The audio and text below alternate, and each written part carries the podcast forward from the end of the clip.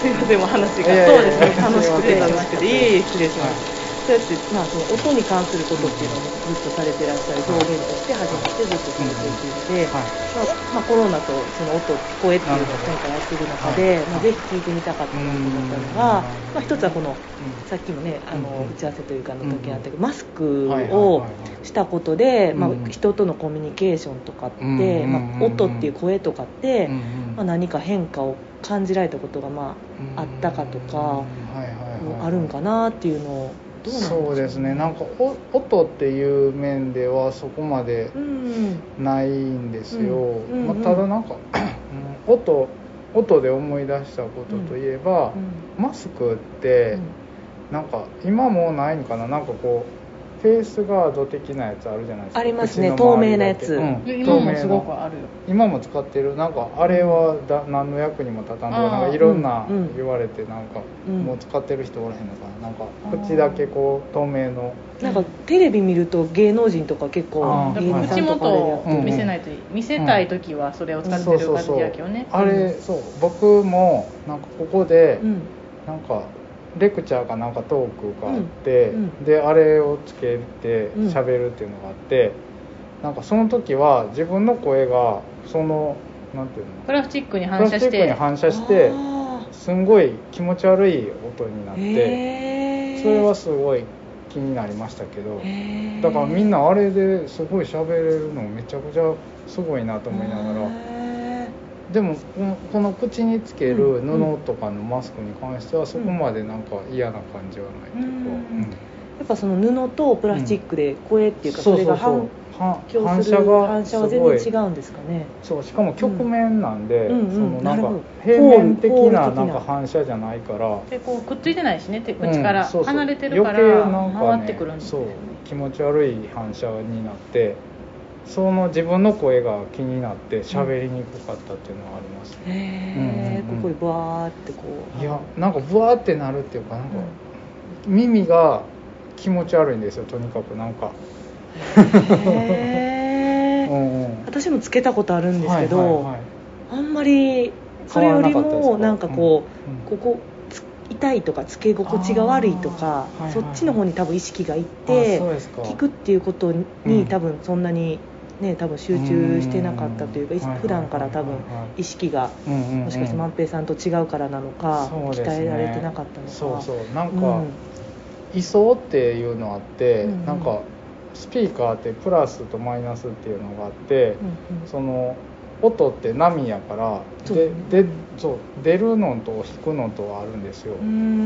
出るのと引くのを右と左をあべこべっていうか、出るのと引くのを一緒に出したらすごい音が気持ち悪くなるんですよ、なんかそういう感じがしました、すごいその体感としても感じられるし、こう理論的にもこう、そう多分理想のせいやろな、みたいな感じで、なんかそういう自分の声もそうですけど、本当に人に自分の声をこうやって自分が聞いてんのと、お二人が聞いてんのも違うし、そうですね、聞き方って本当に多分それ一番実感されてずっとお仕事されてると思うんですけど、全然違いますよね、人によって。違いますね、まあ確かになんかそうやな、よく肺落ちっていうのを言うんですけど、その高音が吸われて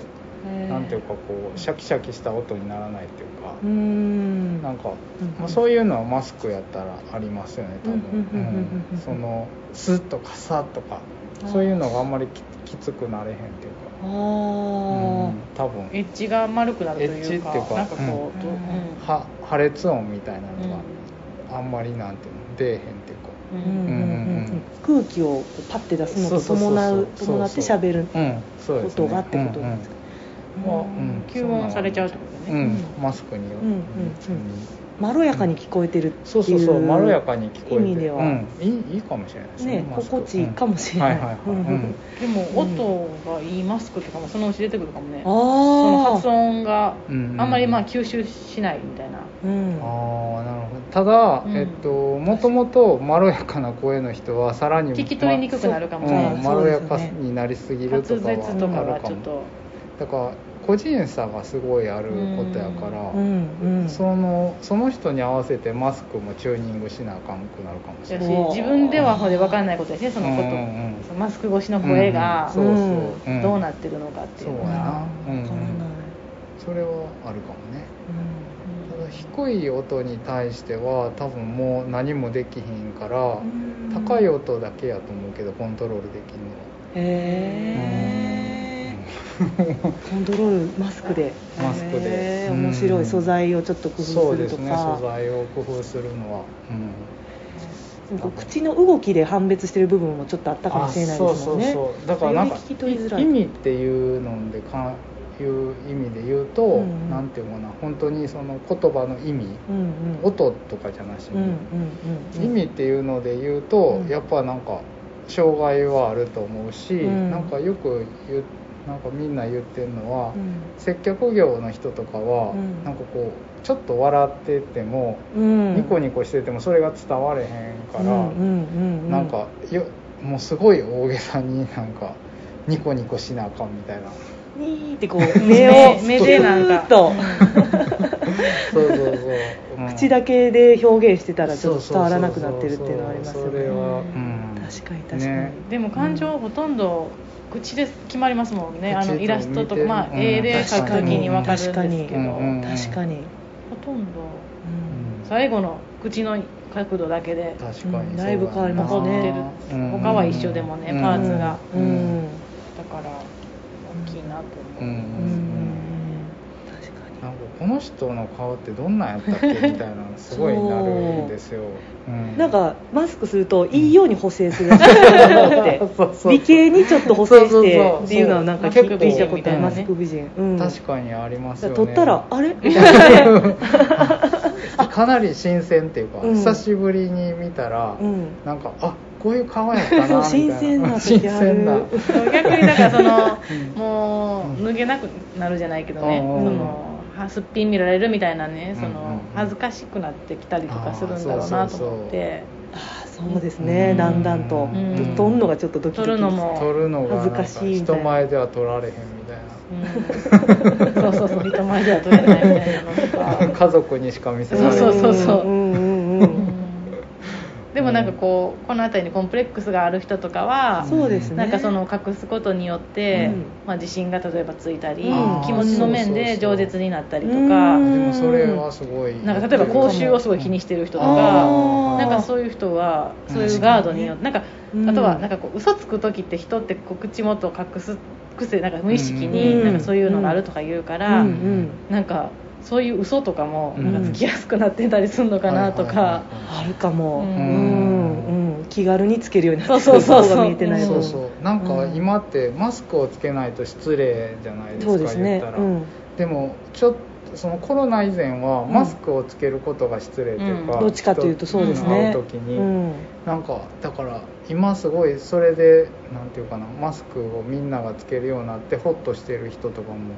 いるでしょうね。めっちゃいると思います、確かにこれが常識っていうか、つけてても失礼じゃない世界に変わったっていうのはありますよね。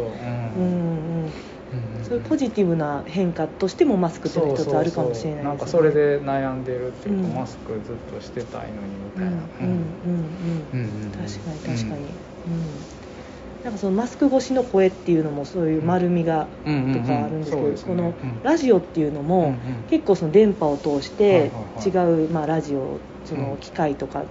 今はねもうこうやってポッドキャストとかあのスマホとかで多分皆さん聞いてくださってると思うんですけど、でも結構声って変わる感じがして、今まあマルルームでも結構懐かしい感じのラジオから私の声とか皆さんの声流してるんですけど、なんかそれの方が恥ずかしくなく私もこの自分の声が聞けるというか、結構その通すことで変化ってあるんですか、その音的にですか、全然違いますよね。なんか、やっぱ声なんていうんですかね、そうだな、それそのラジオのそのなんていうかな、癖みたいなのがつくっていうことですよね。そうですね、そうなんか確かに、なんかああいうなんていうんですかね、ちょっとしたノイズとか、サーとかプチプチとか、なんかそういうのがついて聞こえると、なんかちょっとなんていうかな、本当他の人っていうか、そうなんです、自分の声じゃない感じというか、なんか昔の誰かが喋ってるみたいな、そういう安心感みたいなのがあるかもしれないですね、うん、そうですね、すごくある、ねえ、音として、そうですね、まあ、どうかな、その、ある、そうですね、そういうフィルターっていうか、を通すことによってなんかこう客観的にっていうか、ちょっと自分と離れた感じで聞けるっていうか、でもあまりにもクリアで自分の声を聞いちゃうと、逆に恥ずかしいから、なんかそういうちょっとそのもやのかかった向こうでみたいなんで、精神的なんかメンタル的にもなんかこう離れて聞けるっていうか、その通りです、ね、はい、あると思います、はい、そうなんです、でもソニハさんのスピーカーはもうなるべく、まあ、音源がアーティストさんやミュージシャンの方が作った音源をなるべくそのままっていうところがやっぱり目的というかではあるんですかね。そうですね、はい、なんか、そうスピーカーの音って、本来ずっとそのなんていうんですか、遠くに届けるっていう目的で大きな音で、それでまあ発展してきたんですけど、でも音って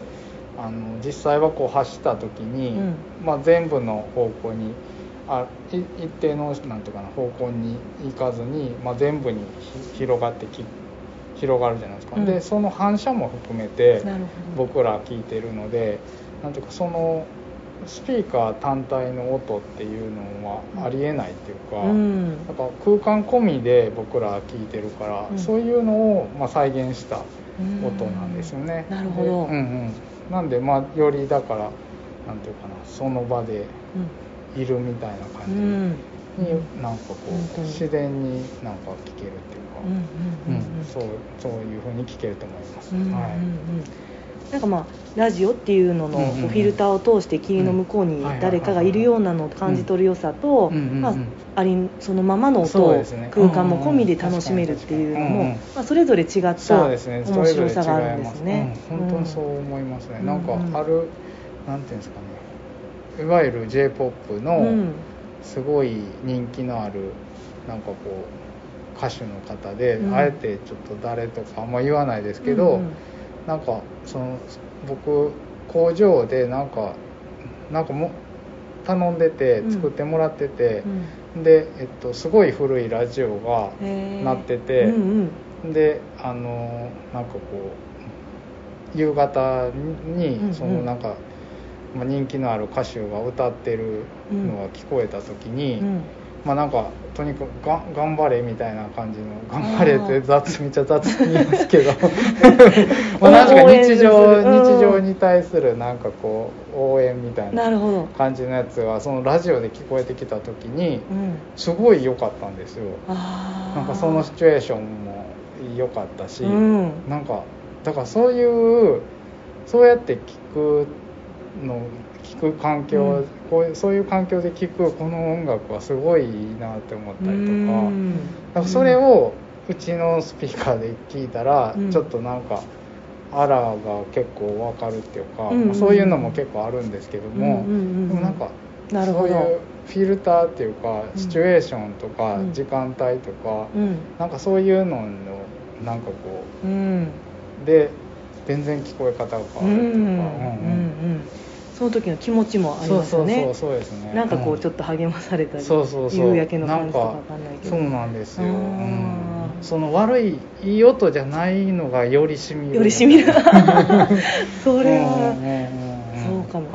昔ってでもレコードを針刺してこうちょっとたまにプツプツとか言ったりとか、そういうのも味やったりとか。そうですね。まあ当時はだからそういうノイズっていうのをすごい嫌がってたんですよ。だからもうそれしかなかったから。そうか選択肢がもうそれしかない。選択肢がそれしかないから、だから CD の音がもう本当にノイズがないのがまあすごいことやみたいなで、聞かれるようになったけど、今またそれがいいみたいな感じで、うんうん、だからまあまあそういう選べるっていいことですよね。そうですね、うん、選択肢がいっぱいあるっていうのはいいですよね。その中にはやっぱりもう完璧な音でしっかり聞きたい環境も含めてっていう選択肢がしっかりあって、ちゃんとそこがあるからそういったいろんなノイズも楽しめるから、やっぱりソニーハウスさんのようなスピーカーがちゃんとあるっていうのは多分重要ですよね、選択肢に。そうですね、なんかラジオの、ラジオって本当にさっきのマスクの話で顔が半分隠れるじゃないけど、本当に声だけだからね、これを聞いてる方もこの3人の声でこう顔を知らない方はね想像したりとかしてるかもしれないですね。だからラジオを気軽に始められるのって自分を見せなくて済むっていうか、それもありますよね。そうそうそうそうそうそう、顔とかね全然、ただ声だけで、格好とかもそうやし、そうそうそう、時間とかもそうやし、なんかこう場所とかもそうやし、めっちゃ汚い部屋でも全然撮れますよ。今やりたいと思ったらできるじゃないですか。だってなんか VTuber でしたっけ、ね、ボイスあれボイスの V ですか、ボイス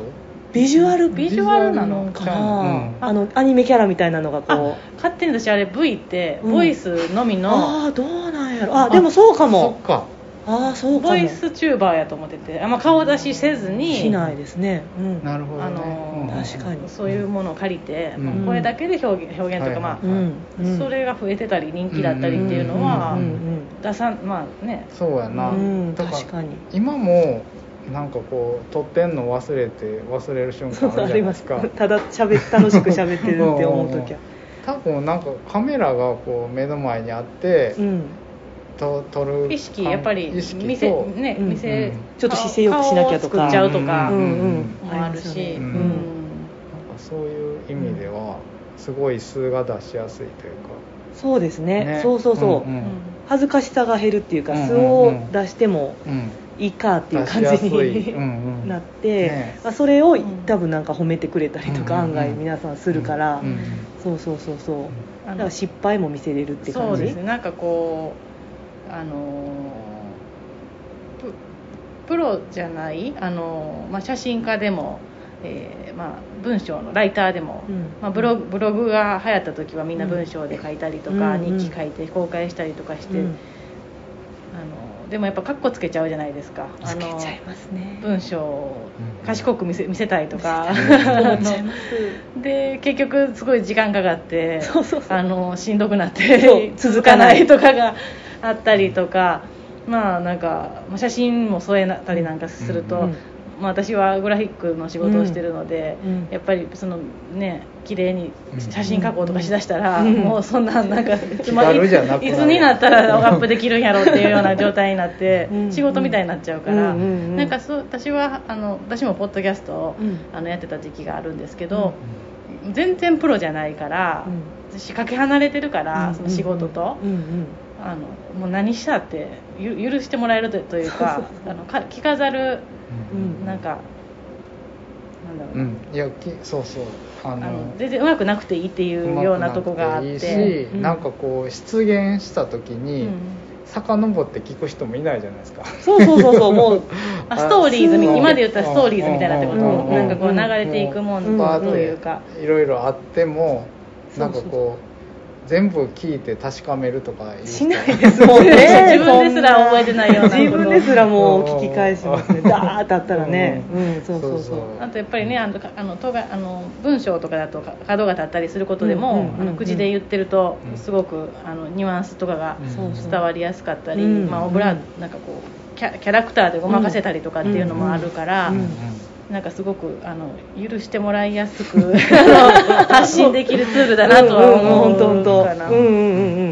なんかイメージ基本プラスに聞こえてくるの不思議ですよね。確かになんか、悪く捉えない前提としてラジオって、そうですね。なんか SNS とかって結構ネガティブな視線で見る人が多いかも、意見とかも。なるほどね、そうですね。そんなつもりじゃなく、発信側はそんなつもりじゃなくても、そうそうそうそうね、そう捉えられたりとか。ラジオってあんまそういうのがないかもしれないですね。穏やかな世界というか、まあ、聞く方もそんなになんていうんですかね、多分なんか作業しながらとか、そうそうそう、集中してそんなになんかこうこんな感じでじっちなんかもう一言たりとも聞き逃さずにみたいな感じじゃないと思うので、それぐらいで聞いてもらうのがちょうどいいかなと思うね。あとはなんか、それを例えば聞いてくださってる方がいて、うんうん、なんかもう私のことを知ってるなんかすごく好意を、まあ、やっぱり繰り返しその声とかを、うんうん、日常的に聞いてると多分なんとか効果みたいなのありますね。ハロー効果みたいなのがあって、うん、心理なんとか学的な、うん、なんか繰り返し同じものを見せられたりとかってすると、うん、自然と好感を持ってしまうみたいな、そういう効果で、うん、もう会った時私は初対面なんだけど、うんうんうん、向こうはもう聞いてくださってて、うんうんうん、すごくなんか好感を持ってあるあるある開いた状態で来てくださるとかっていう、こっちは閉じてるの閉じてはないけども、ねまあね、初めてだしっていう、それこそ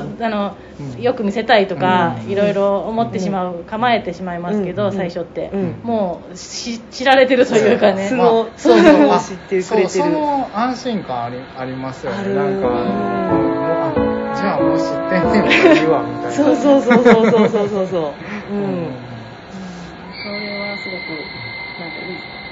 得するというか、確かにそうラジオ聞いてますとか言われただけでもさらけ出してるもうバレてますから、全ラミで見られてるぐらいのバレてるなみたいな